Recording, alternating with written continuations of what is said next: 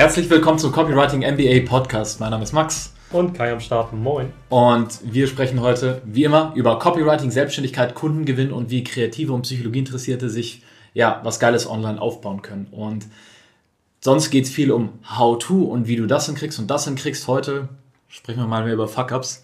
So, was, was haben wir in unserer Selbstständigkeit so in den letzten Jahren ähm, hingekriegt und nicht hingekriegt? Ich glaube, über das, was wir hinkriegen, reden wir oft genug. Insofern heute geht es mal über Situationen, die, die einfach blöd liefen. Ähm, und ich lasse dir gerne mal einen Vortritt, Kai, heute. okay, ähm, wir können mal die Zeit zurückdrehen, vor ziemlich genau drei Jahren.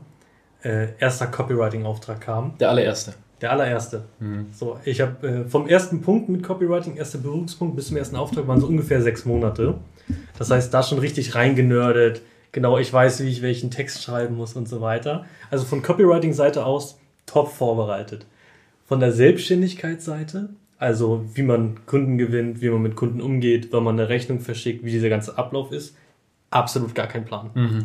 War also eine ganz witzige Kombination. Also warst du der, der Nerd, der wusste, wie es geht, aber das Business dahinter war Buchung 77. Nicht vorhanden. Nicht vorhanden. Ähm, aber trotzdem irgendwie durch Zufall an die erste Kundin gekommen. War im Coaching-Bereich und es ging um eine Landingpage, also einen mhm. Website-Text hatte ich erst einen Preis aufgerufen von, ich glaube, 2000 Euro, was für den ersten Auftrag schon ziemlich confident ist eigentlich. Ja. Ich weiß gar nicht, wie ich das gemacht habe, aber okay.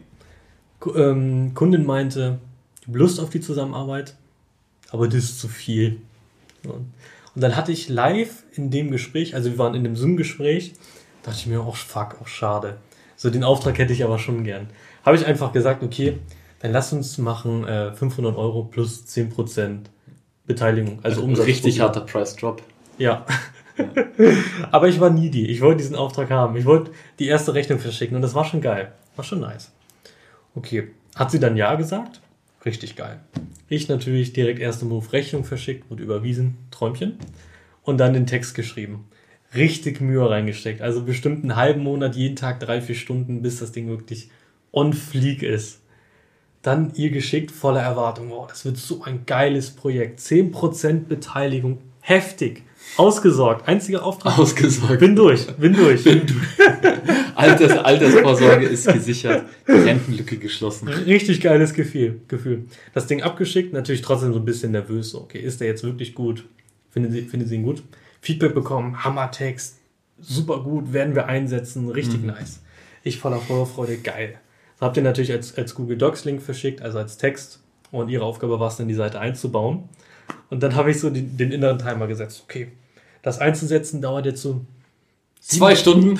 sieben Tage, würde ich sagen. Dann läuft das so vier, fünf Stunden an. Das heißt, in acht, neun Tagen Umsatz. Mhm. Richtig gut. Unternehmer, nicht selbstständig, Unternehmer, Mitarbeiter.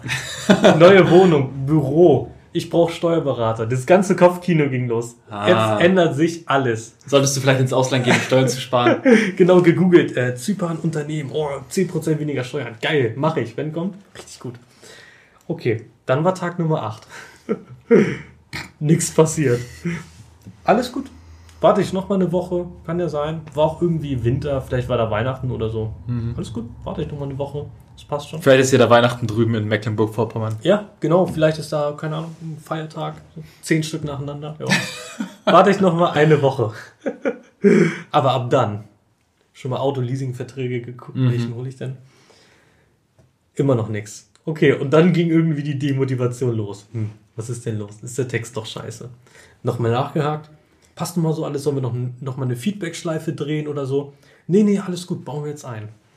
Okay, long, long story short, ich weiß gar nicht, was dazwischen passiert ist, aber acht Monate hat es gedauert, bis der Text eingesetzt wurde. Das Witzige war, dass wir diese 10% Beteiligung auf äh, zwölf Monate nach Fertigstellung des Textes hatten. Mm Also nicht nach Verwendung des Textes. Mm Das heißt, von diesen zwölf Monaten war schon mal so, ähm, keine Ahnung, acht Monate, acht, neun Monate, ja. gar nichts. Und dann die, die drei Monate danach waren halt auch noch nur so ganz wenig Werbebudget. Und dann, als die zwölf Monate um war, äh, ging es halt los. Ja? Ja, war halt, war halt scheiße. Also, also Learning, Learning, Learning daraus, Umsatzbeteiligung als ersten Deal würde ich echt nicht empfehlen, weil das ist auch viel Organisationskram. Wie misst man jetzt den Umsatz und Ja, aber da, da das ist dann halt die Frage, so wie viel von den Dingern, die tatsächlich zu Umsatz führen, bist du sicher, dass der Kunde auch macht? Ja. Oder wie viele sind außerhalb von deiner Kontrolle? Ja. Weil Das ist ja das Ding. Wir können ja einen richtig geilen Text schreiben. Wenn er nicht verwendet wird, bringt er gar nichts. Oder wenn du einen Text einbaust, super viele Leute buchen sich ein Beratungsgespräch, aber die Person kann nicht verkaufen, Ja. bringt es auch gar nichts. Hm. Deswegen Umsatzbeteiligung, gut, weil als erster Auftrag war ja trotzdem okay, ist schon cool, aber definitiv nicht als erster, zweiter, dritter Auftrag, sondern erst, wenn man wirklich weiß, wie tickt denn der Kunde, welche Stellschrauben gibt es denn da noch zu beachten sind, setze das wirklich um Hm. und dann machen. Aber tendenziell würde ich immer auf Einmalzahlung vorab gehen. Genau. Was jetzt in diesem Fall halt trotzdem ganz gut war, war, dass wir trotzdem ein Fixum hatten am Anfang. Ja, ja, das auf jeden Fall, sonst, sonst Ja. wäre es doppelt schmerzhaft gewesen. Und ich, also ich finde, es macht doch absolut Sinn am Anfang als, als Copyright, auch wenn man so in diesen hochpreisigen Bereich gehen möchte. Hey, mit einer Sache, wo du an einem Nachmittag 500 Euro einstreichst, bist du schon dort im Vergleich zum wirklich Durchschnitt der Gesellschaft. Mit 500 Euro an einem Nachmittag, das ist sonst äh, ein Drittel, ein Viertel von einem, von einem, von einem Monat in, in der Angestelltenwelt, also netto nach Abstrichen und so weiter. Insofern lieber diese Erfahrung einsammeln, diese Rechnung schon mal stellen und wissen, dass da was zurückkommt und dann auch erleben, wie es so ist, schreiben zu müssen und dann Feedback zu bekommen und das dann in der echten Welt zu sehen. Macht auf jeden Fall Sinn. Bei, bei mir, ähm, der erste Fuck-up, als wir das Thema äh, angesprochen haben, war äh, nicht mal im Copywriting an sich, sondern in der Technik dahinter.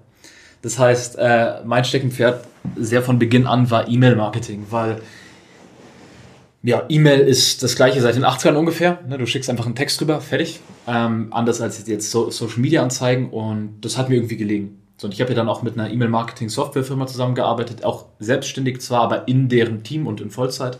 Und dann haben wir halt Events veranstaltet, Fortbildungsevents, wo Leute extra nach Bulgarien, wo der Hauptsitz der Firma war, in Sofia, in der Hauptstadt, geflogen sind. Hunderte deutsche Unternehmer, die sich dafür drei Tage lang in, in Hotel setzen.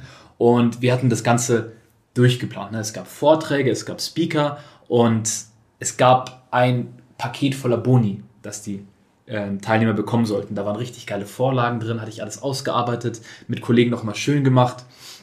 Das war einfach super. Das war, es war einfach wunderschön Perfekt. verpackt. Es war hochwertig. Es hat zu, zu dem ganzen Event gepasst. Es sollte so nochmal dieser Wow-Faktor sein. Wenn wir von Kundenerfahrung reden, dann ist ja liefern, was gefragt wurde, zufriedenstellen und das Begeistern ist ja dann ein bisschen Zusatz liefern. Und das war der Begeisterungsfaktor. Aber da war halt das Timing wichtig. Wie wenn man einen, Hochzeitsantrag oder so macht und, äh, keine Ahnung, du kommst ins Restaurant rein, obwohl erst am Ende des Abends der Ring präsentiert werden soll, stolperst du aus Versehen und alles fällt raus und bist so, äh, ja, okay, hast du Bock. Äh, das Timing spielt halt bei sowas eine große Rolle. Und wir, wir hatten so den ersten, den Vorabend der Konferenz.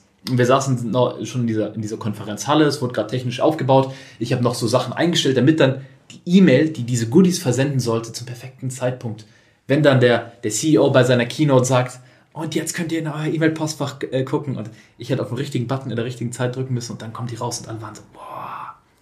Das war halt der Vorabend vor dieser Konferenz und ich sitze da, eine Mitarbeiterin spricht mich an, fragt irgendwas. Ich gucke auf, sage, ja, hm.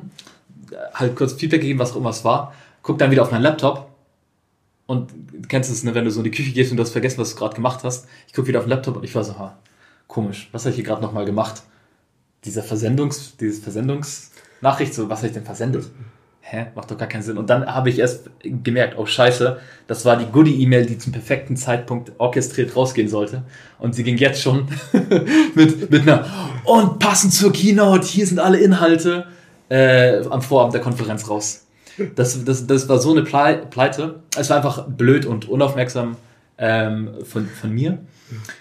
Also ich meine, es war, ich, ich habe damit so reingeschissen. Der CEO hat schon angenommen, ich will irgendwie die Firma sabotieren oder sowas. Also der hat wirklich einfach gefragt, so Max, so hast du irgendwie Motive, die Firma zu zerstören oder so? Und das ist ja das Geile. Riesiges Event geplant. Leute sind eingeflogen. Perfektes Speech vorbereitet. Für den Ja. perfekten Moment. Und nur weil ein Button irgendwie so als Automation gedrückt wurde, bam, alles kaputt. Yes, yes. Also äh, Takeaway, also es ist wie wenn Steve Jobs 2007, als er das iPhone präsentiert hat, da war ja so ein wichtiger Moment. Hey, es ist ein Internetgerät, es ist ein ähm, Telefon und es ist ein Toaster. das, das dritte, was auch immer es war. Es war irgendwie eine Kombination aus drei Dingen. Wenn dann auf jemand, keine Ahnung, der der der der grobmotorische Paul irgendwie hinten über den Vorhang stolpert und runterreißt und das iPhone ist da, ist der Moment ruiniert. So, und so war das halt äh, an der Stelle. Und Takeaway für mich da war, Automation und Technologie ist cool, aber es ist so Input gleich Output. Das heißt, wenn du mehr Quatsch rein tust, kriegst du mehr Quatsch raus. Und wenn du im falschen Moment drauf drückst, hast du einen größeren Fuck-up hinten raus, als wenn du einfach einen Brief schreibst, der zu früh rausgeht und dann hast du noch 300 andere, die du später versenden könntest. Falsche E-Mail an ein paar tausend Leute ist doch entspannt. Aber ein paar hundert Personen. Ja, Ja. da, da, das, das war das. Insofern, ähm, Seitdem Trauma jedes Mal vorm E-Mail-Automationseinstellen, warten, durchatmen, drücke ich wirklich die richtige Taste. Okay, und los. und die Story erzähle ich jedes Mal, wenn ich jemanden in dieses E-Mail-Tool einarbeite. Äh, so auch, als, als ich dir das erste Mal gezeigt habe, wo du dann sowas so. Äh, Abstand. Ja, Max, äh, sag doch mal, ob, ob das jetzt rausgehen kann oder nicht. Ja. Genau, das war das. Insofern, äh, wenn du auch solche Erfahrungen machen möchtest, ähm, also das war, war einfach, was auch schief gehen kann. Ne? Das, das gehört irgendwie dazu und ich meine, dadurch habe ich gelernt, ein bisschen aufmerksamer zu sein. Du hast gelernt, wie Dealstrukturen Ja. äh, funktionieren können, wie Umsatzbeteiligung etc. Und auch so, so viele kleine Sachen. So, wenn man den Kunden eine E-Mail schickt, man vergisst den Anhang, so. Irgendwann merkt man dann auch, okay, wenn ich eine E-Mail schicke, nochmal durchlese, so, dann passiert das nicht mehr. Oder man gibt das Textdokument frei, man checkt vorher, ist der Link wirklich freigegeben? Kann man Mhm. das wirklich öffnen? Und so ganz, ganz viele kleine Sachen, die gehören halt auch dazu. Genau. Vorwärts gehen ist auch nur stolpern, bloß dass deine Füße noch mitkommen. Insofern, wenn du Bock hast, äh, so einen Haufen von diesen Ratezeug und diesen Fehlern und diesem Stolpern ähm, zu überspringen und das Ganze handfest, nachhaltig und fundiert zu lernen, um dann mit ne, deiner Kreativität und deinem psychologischen Interesse vielleicht im Copywriting dir was aufzubauen, dann kannst du dich auf copywriting-mba.de genau angucken, was wir so machen, wie ähm, das Mentoring-Programm hier funktioniert, was andere Leute damit für Ergebnisse erreicht haben. Und ja, dann sehen wir uns dort oder in der nächsten Episode. Dein Max, ciao. Tschüss.